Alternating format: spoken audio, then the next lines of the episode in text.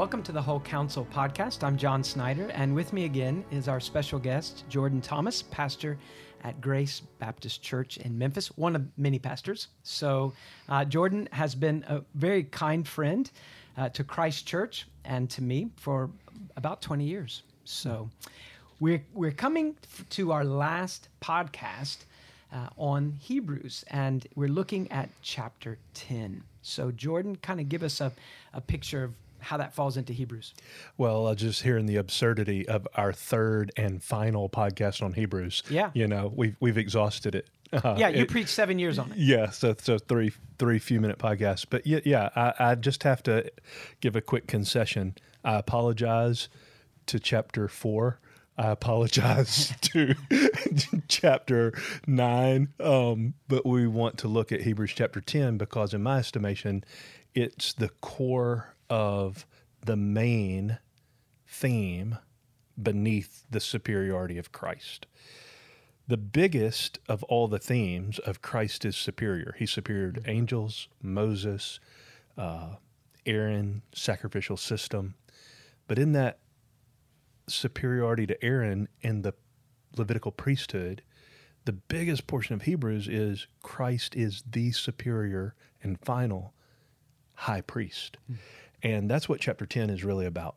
It culminates from chapter 5 through 10, this grand look at what Christ's priestly work has accomplished and why he is that adequate priest.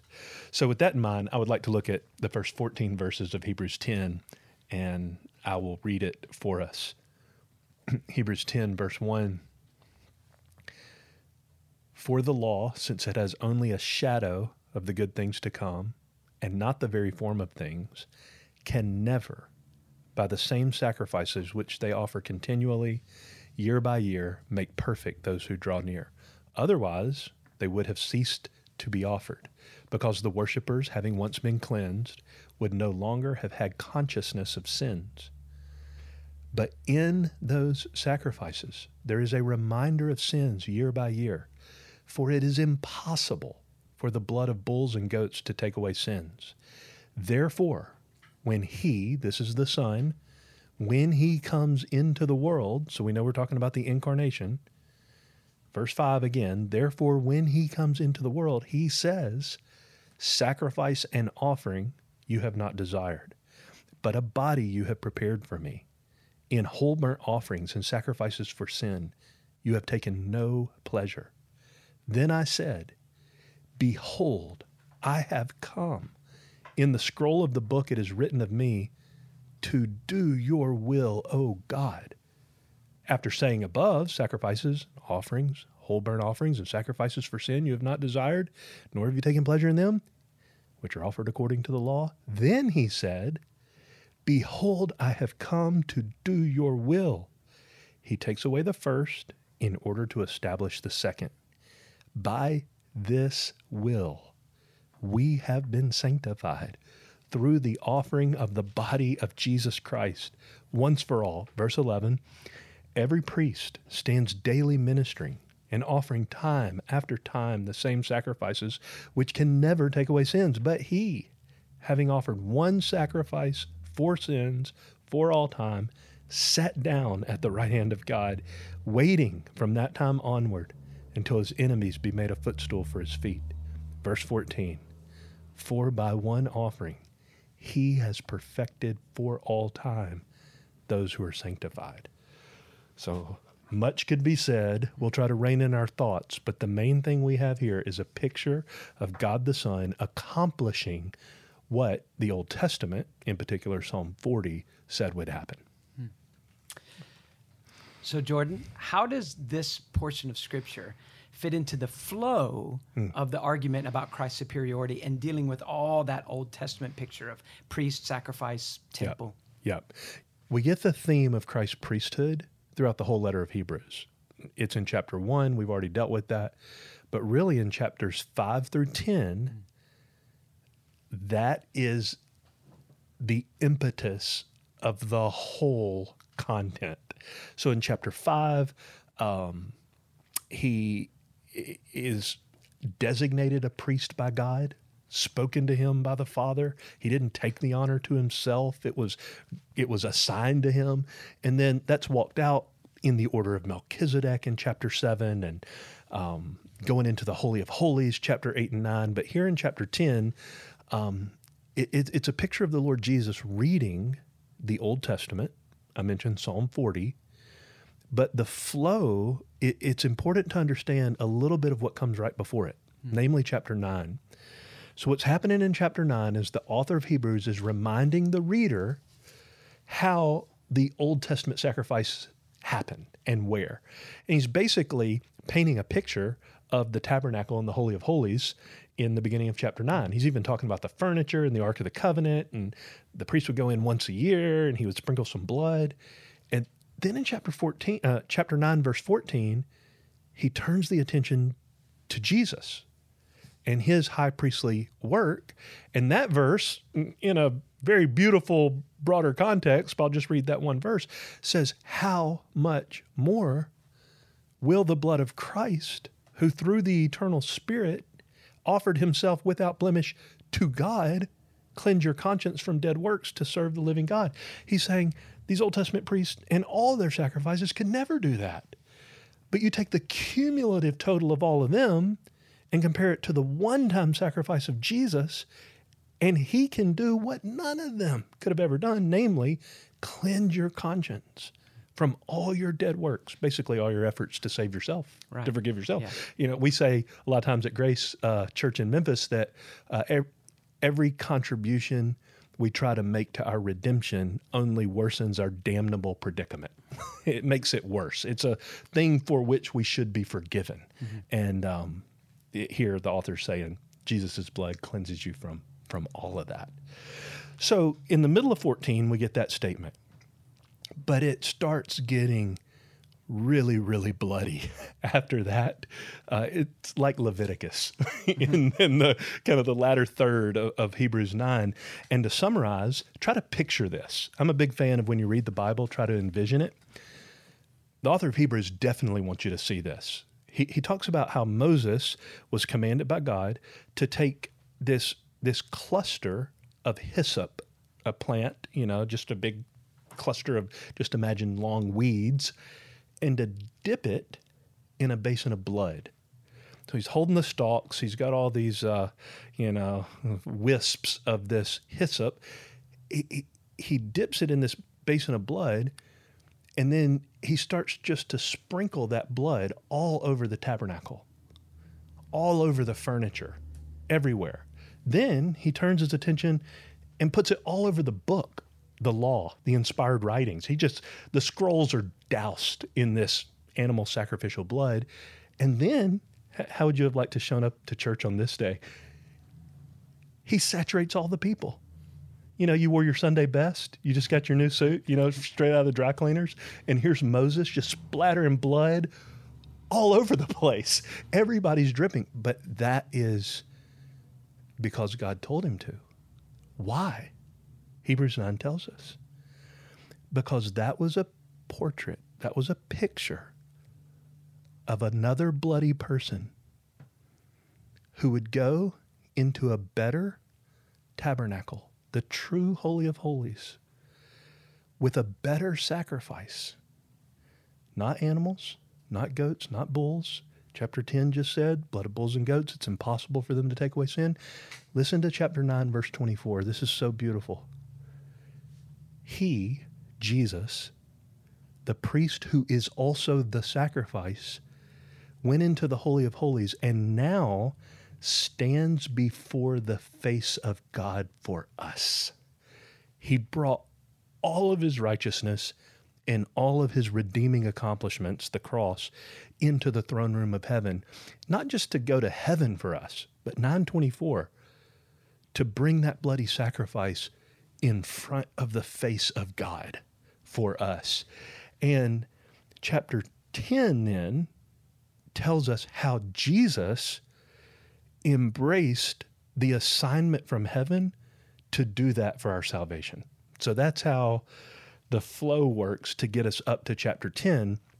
And uh, it, it, it's, I think, helpful to say, had what is found in chapter 10 not happened previously in Jesus' incarnation, somewhere along his earthly life and ministry, then all the glory of chapter 5 to 9 never would have been accomplished. Mm. So, chapter 10 is like, it tells us how we got there um, after it's told us in 5 to 9 what was accomplished.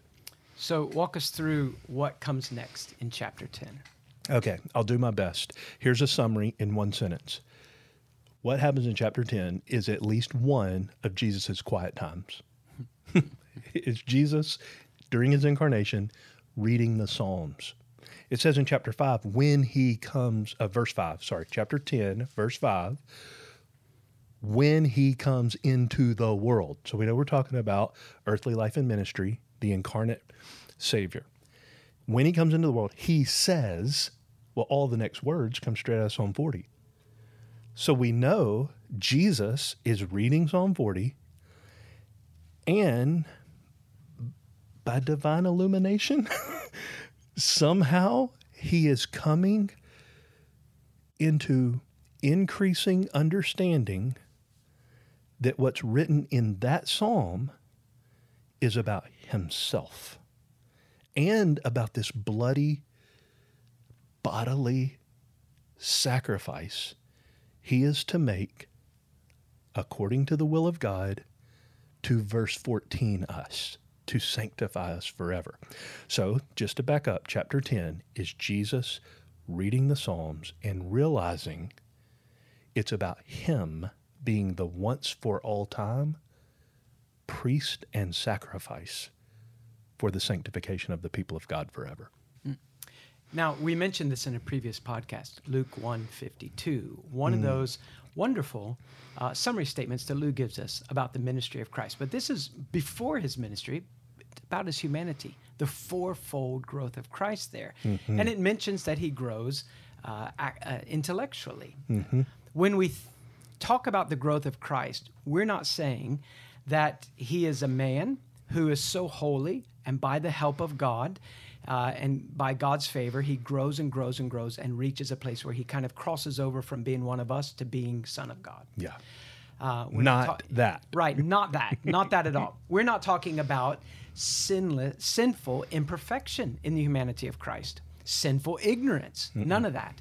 But what we are talking about is really quite a shocking for us who, who have hoped in him quite a shockingly clear picture of something that we may not have spent time considering, and that is he is truly man, mm-hmm. not just truly God. And therefore, in God providing a representative, a mediator, uh, the final Adam, uh, he gives us himself, uniting his son to our humanity. But that humanity, it's it has to grow. So it really, he really is born in the womb of Mary. He, you know, he is taught by Mary, you know, or Joseph, and mm-hmm. you know mm-hmm. how to how to walk, how to clothe yourself, how to eat. We can understand that, but when it comes to the spiritual aspects, it gets a little trickier for us. We mm-hmm. get bothered. Like, mm-hmm. so you're saying, well, here's what we're saying: that God gave His Son on earth the same means that He gives us. Yes. And the Son is perfectly responsive. Yes. And at each stage in life, he is perfect. But as a five year old, he is not a perfect adult. Mm-hmm. Uh, and so if he would have died at five, you know, the, the hypothetical, uh, then, our, then we're without hope. Mm-hmm. Um, he must come to a point where the Father says, You are now the perfectly suited mediator. Yeah. Yes. Uh, uh it would be joyful, glorious, and personally beneficial to continue to talk on that theme a lot. I would like to add just a few thoughts, and I'm sure those could lead you to adding more, and we could we could go back and forth a lot on this theme. It is treading on the precipice of mystery. Right? There are things, there are secrets which belong to the Lord, but it is clear that what you're saying is a radically biblical truth of faithful biblical Christology. He did not become the Son of God. He did not grow into a point where the Father approved him as an adequate Savior. We're not saying that. But the scriptures do teach that the Lord Jesus, though divine, increased in his I guess I would say, messianic self awareness. He didn't become the Messiah. He grew in his awareness. How did he do that? Well, so Hebrews 5 gives us a picture of one of his quiet times in Psalm 110. Hmm.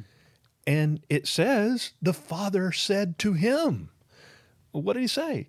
You're a priest forever in the line of Melchizedek. And so Jesus is reading Psalm 110 and saying, That's me.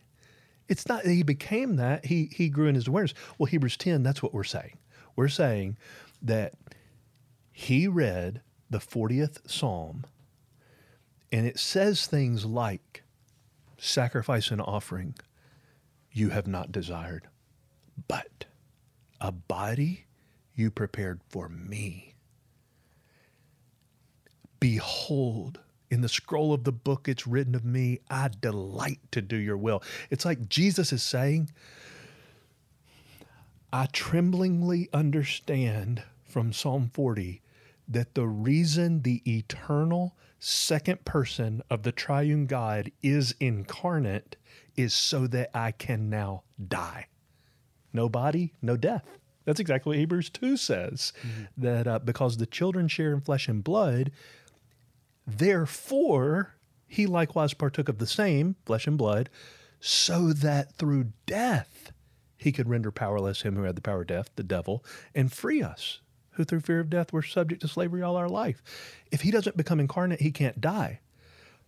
What we're saying is that he grew in his understanding during the incarnation of that's why he has a body. So he stood before Pilate and said, For this purpose I've been born.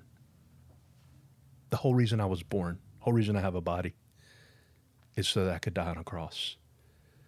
And so when he resolutely embraced that reality from his reading of the Psalms and, and the Old Testament, um, I believe before his public ministry, he, he was 100% aware. Um, he set his face like a flint toward Jerusalem. He, he stalked the cross. He hunted the cross.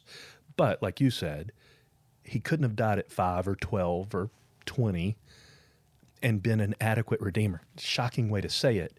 He had to fulfill all righteousness and bring that active righteousness that we should have lived to the cross where he died the death that we should have died.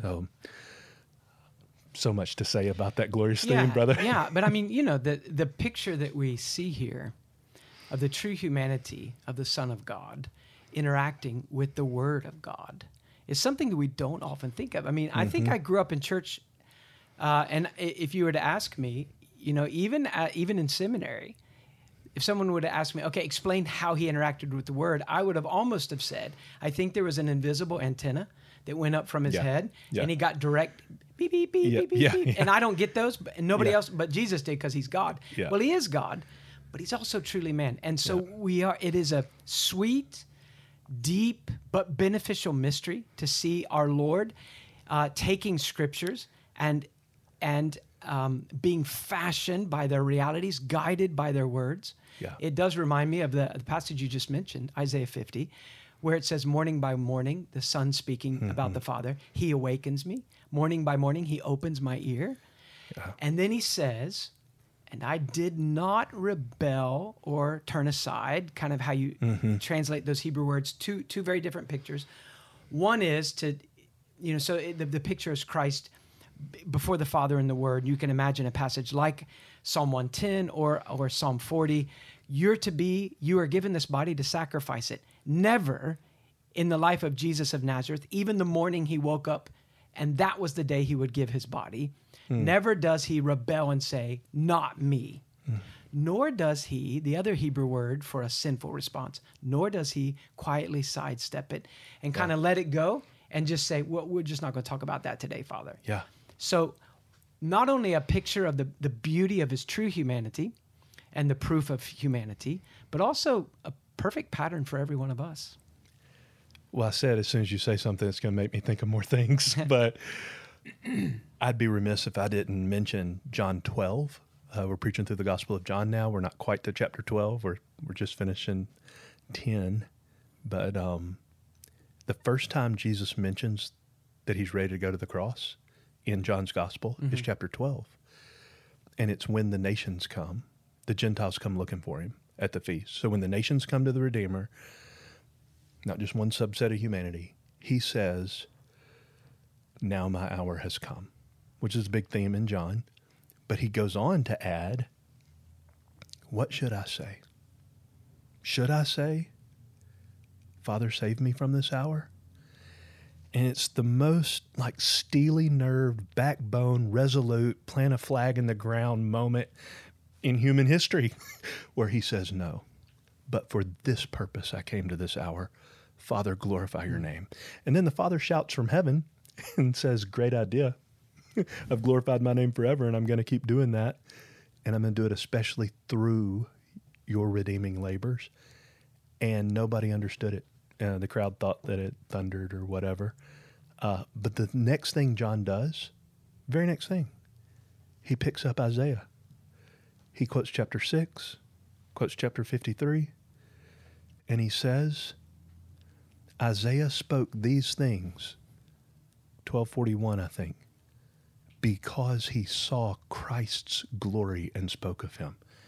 I take that to mean Isaiah understood not only is the Messiah coming, he's coming to die. That's what I think Jesus is reading in Hebrews 10. He's reading Psalm 40, but the author of Hebrews is letting us see that when Jesus read Isaiah and when Jesus read the Psalms, he understood the primary purpose for his physical frame and the blood that coursed through his veins was so that he could lay down his life. And like you're saying, he embraced that divine assignment. I, I believe increasingly over his early incarnate life until on this day when he's having his quiet time in Hebrews 10, there's no more increasingly. Mm-hmm. It's, I have come to do your will. It's resolute steely eyed. Like I said, he's stalking the cross. He's hunting the cross. He's going to purchase uh, the people of God. And, you know, it compares him to all the other priests in verse 11. They all stand daily ministering, offering time after time, sacrifices that can't take away sins. He knows he's not going to do that. He's not going to do the repeated sacrifice. He's going to do this cataclysmic shake heaven and earth sacrifice that's going to once for all, verse 14, sanctify, sanctify the people of God. Jordan, you mentioned verse 14. And again, uh, it reads this way For by one offering, he has perfected for all time those who are sanctified. So, one, really one of the gems of the entire Bible. Oh. Um, so, what do you have to say about that? Yeah. Well, first off, there's some words in there that sound very churchy, very religious, um, offering, perfected, sanctified. Uh, let me just make sure we're on the same page about sanctified. There are theological categories of sanctification, which mm-hmm. is an ongoing process of becoming conformed into the image of Christ that happens in the life of every believer. So, the electric current of the power of Christ coming into the life of those who are united to him by faith shows up in being sanctified. That's not what Hebrews is talking right, about right, right, here. He's talking about sanctified in terms of clean, pure, holy. He has forever cleaned you.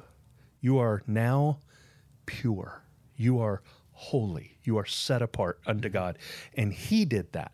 You don't do that. This is a an accomplished reality. Mm-hmm. It's not an ongoing process. So I just want to make sure before I meditate a little on verse 14's realities that we're understanding that the deepest longing of the human heart, religious or not, is fundamentally the same. We're designed by our Creator to want to be close to God and clean before Him. Verse 14 is saying, Jesus did that. Mm-hmm. So that's the meaning of sanctified. But um, again, you know, a lot of a lot of fruitful meditations could spring from this. I'll just make one uh, observation and then see what thoughts you may have to add, and knowing me, your thoughts may may lead me to add more. By one offering, that's his bodily sacrifice, he has perfected, completed the work of redemption for all time for those who are sanctified. What that means is God has no buyer's remorse. He is not sorry that he saved you. He does not regret because you're such a pathetic excuse for a Christian and you can't get your act together and you keep stumbling over the exact same sins over and over and over again and you come back and you sound like a broken record. It's Jordan again. I'm back, God. Uh, remember the thing that I repented from and just was grieved over and feel like I never could get away from. But that last time I thought I really finally had a breakthrough, it, I'm back. I'm here again.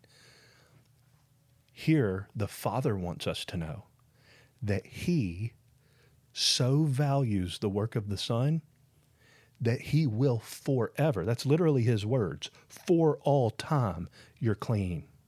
He dealt with your sin, past, present, and future. Well, what's the evidence of that? That I now am sinless? No, it's that I keep, until I meet Him face to face and my sin is gone, I keep bringing my life before Him, back to Him. I don't fear coming close to Him because this is astonishing. There is no condemnation for those who are in Christ Jesus. You know, we can think, you talked about hypothetical a minute ago. We could say, hypothetically, if God wanted to condemn one for whom Jesus died, he doesn't want to, but if he did, he can't do it. Mm-hmm. There's no condemnation left. Not because he swept it under the rug. Christ took it. That's what verse 14 is trying to say to us. So it's actually look at how great Jesus is, look at the obedience that he carried out because he believed what was said of the Messiah in Scripture. Look at this perfectly spirit filled man. Look what he accomplished. And here's where I'll stop come close. He regards you as fit for his presence you are sanctified, you are perfected, and he'll never change his mind about that. That's how much he values the once for all time sacrifice of his son. I think that, you know, what, what you've been covering here, you've been dealing with the great objective truths of Christianity. Hmm. So, as you mentioned, none of this has actually even introduced your responsiveness to it. yeah. You know, he hasn't mentioned your faith yep. or repentance yep or you know earnest love or you know or tenderness or anything so he's hammering away at this this great marble foundation this unshakable unalterable immutable hope of the believer but he doesn't end there if we had time we could go on yeah. you know through uh, especially chapters 12 and 13 where he's beginning yeah. to bring to bear like because of these facts live this way yeah. we could think of another portion of scripture that deals like this where in Romans 3, 4, and 5. Halfway through Romans 3, Paul gives the good news that it's never by rule keeping, but by, uh, not by your rule keeping, but by the rule keeping of Jesus Christ, mm-hmm. who became your propitiatory sacrifice, Amen. satisfying the wrath of God, lifting up his honor and his law's honor at the same time as providing mercy. Chapter 3. Chapter 4, that is embraced by faith because faith, chapter 5, unites you to a new mediator, mm. Jesus all that doctrine. And it's not until chapter 6, verse 11, that we meet the very first time in the book of Romans that Paul gives a command. Yeah. Yeah. So reckon yourselves. Yeah. Live on these realities, calculate them honestly, biblically, and then present. Yeah. Um, so, same thing objective truth, then experiential or a- applied truth. Sometimes we get questions. Um, I don't know, you know, in the church where you're pastoring, because of a heavy emphasis on the uh, application of truth. Yeah. Um, you you can. I mean, there's always. I, I feel it as a pastor. Uh, there's always the concern. I don't want to lean one way too far the other. Yep. And I remember a young lady coming to me uh, in college and saying, um, "My church is not quite as experiential in their emphasis as you are, and so which one's right? And how do I live the Christian life? Because sometimes I think I don't want to focus too much on doctrine and forget experience. Then yeah. the other side." And so I, I said to her, imagine um, that you're walking a tightrope and you have this long pole, and on one side, on the far eh, left side, is uh, objective truth. On the far right side is experienced truth. Now, if you think the Christian life is the tightrope, and the way you keep from falling off is constantly shuffling it back and forth, Yeah. too much experience, too much objective, too much head, too much heart, then you're going to, that's not the way to do it. And you would wear yourself out. It's order. First, the great facts that you just reviewed. Then, the great devotion of the heart flows in obedience. Yeah. Amen. Uh, You know, the theological way to say that is the imperatives are built on the indicatives. The first half of all the You, you epistles. didn't like my tightrope illustration, did you? I was, I was, You're I going to was, get all brainy on me. uh, I loved it. Um, For yeah. those of you that are not in the third grade, this is how we say it. the first half of all the epistles are Yeah. the indicatives. Yeah. It's what God has done for us in Christ. The second half, obviously, there's perforated lines. Sure. You know, there's some imperatives in the first and indicatives in the second, but it's basically that setup. It's what God has done for us in Christ, indicatives. Now, therefore, do imperatives. But you mentioned how Romans has its first exhortation. I just taught it Sunday uh, in chapter six on the reckon. So, five and a half chapters of no exhortation, Right. just breathtaking. Can I dare to believe this is true? Mm-hmm. And then he'll tell you what to do. Hebrews is actually the same way, and it's actually in this chapter. The, the setup of Hebrews in two parts is chapter 1 through 1018, 1019 through the end. The first part, and this is the last, we're, we're touching the last pinnacle of the first part in 10 1 to 14. But in verse 19, same chapter, therefore, brethren, since we have confidence to enter the holy place by the blood of Jesus, guess what no Old Testament high priest ever would have said to a million and a half Israelites? Come on. The Holy of Holies, I can't explain it. Let's just all come in and take a peek. Jesus is saying, well, we're being told in the first 10 and a half chapters, he is such a redeemer. And then in verse 19, he turns around and says to everybody in the whole camp, come on in to the Holy of Holies. And so there are exhortations. You know, these aren't just uh, spiritual ideas to keep in our head.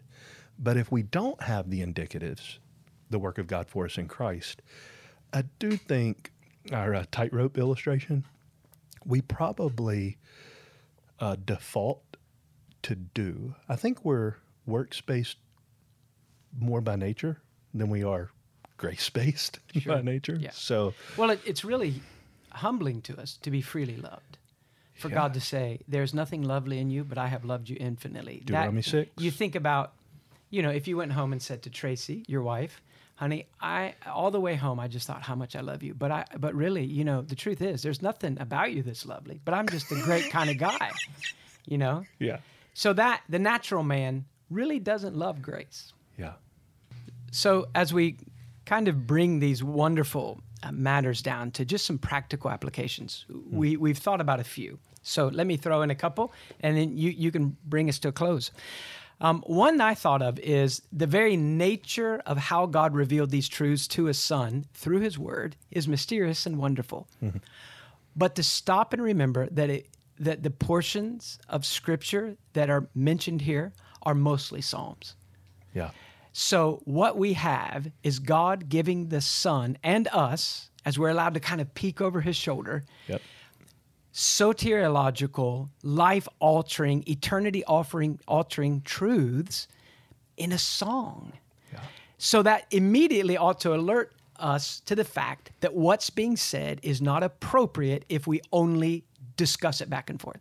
It must lead to the man who, or the woman, or the child who grabs a hold of these truths, it must lead to an eruption of joy that we think of as producing song, you know, and whether that is expressed in childlike, you know, happy obedience, uh, cheerful consecration or whether it's, you know, song together with believers, songs in your home, whatever is appropriate, the joyful response. And uh, again, a quote that we've repeated here is uh, a quote from Richard Rolle, an English Bible translator. Pr- prior to the Reformation. So he was in the Catholic Church, and God had done something in his soul. And it, so it kind of formed a, a, great, you know, it was the turning point for him. And he described it this way I was compelled by God's work. I was compelled to sing what I had once only spoken. Hmm. You know, so I, I think that, you know, you and I have both been in seminary and we've been in discussions after seminary classes where you can kind of battle back and forth people's views. But what an infinitely superior thing to do, you know, to take these truths and mm. instead of discuss them, to bring them into the life in such a way that it erupts in song. Mm. Uh, another application, which by the way, we uh, there is a book that was in print, no longer in print. At least we, we've we've had some trouble finding it by a man named Andrew Bonar, B O N A R, uh, 18th century Scot, who also uh, wrote the uh, memoirs of his friend Robert Murray M'Cheyne. And Bonar put together a book, Christ and His Church in the Psalms. I think it was, um, well, we, forget, I think it was because it may not be Bonar that did it originally. Um, so if you go online, uh, you ought to be able to find in our show notes um, uh, a link to where you can find that. Um, but it's just a, it's a it's not a technical commentary. Mm-hmm. He's just giving kind of warm thoughts of how would Christ have read this psalm. So really, kind of unique book. Um, my final application is this. I don't know how you felt about approaching Hebrews as a pastor to preach it, but I remember many years as a pastor, the earlier years, saying to myself, I am not ready to preach this book because of the harrowing warnings. Mm. And people immediately just want to interrupt the sermon and say, wait, wait, wait, I just have one question. Is he talking to a Christian mm-hmm. or not? Mm-hmm. Can I lose my salvation or not? Okay, mm-hmm. first off, that is the absolute wrong question. Yeah. These are warning signs along the path of the Christian life. If you believe the signs, you will benefit and you will not fall. Mm. If you are an unbeliever and demonstrate it by ignoring the signs, you yep. will prove you're an unbeliever and yep. fall. Yep. But the point I want to make is one way we know the measure of the preciousness of the truths that you just mentioned from chapters 9 and 10 is the is the level of warning that God the Father gives us if we don't treasure these mm-hmm. and if we turn back mm-hmm. because those are really just terrifying. Yeah. Yeah. Yeah, so I think what we were saying earlier about the the uh, tightrope of obedience and, and, and just embrace of the beauties of Christ or indicatives, imperatives. Um, if we only think of the high priest and it doesn't bring into our life some obedience, we do set ourselves up justly for the import of those warnings. Mm. So I'll just close with a high priest uh, contemplation command that leads to obedience. It, it says it in Hebrews. Hebrews 3 1. Therefore, holy brethren, partakers of a heavenly calling, consider Jesus the apostle and high priest of our confession. And it goes on to talk about his faithfulness. And so, if you're considering Jesus, this glorious high priest of chapter 10 that we've talked about, then the life of faithfulness, like flowed out of him, will also by his power flow out of us. Yeah. Well, thanks for joining us this week. And we hope that this has helped stir your own heart to renew your looking to Jesus.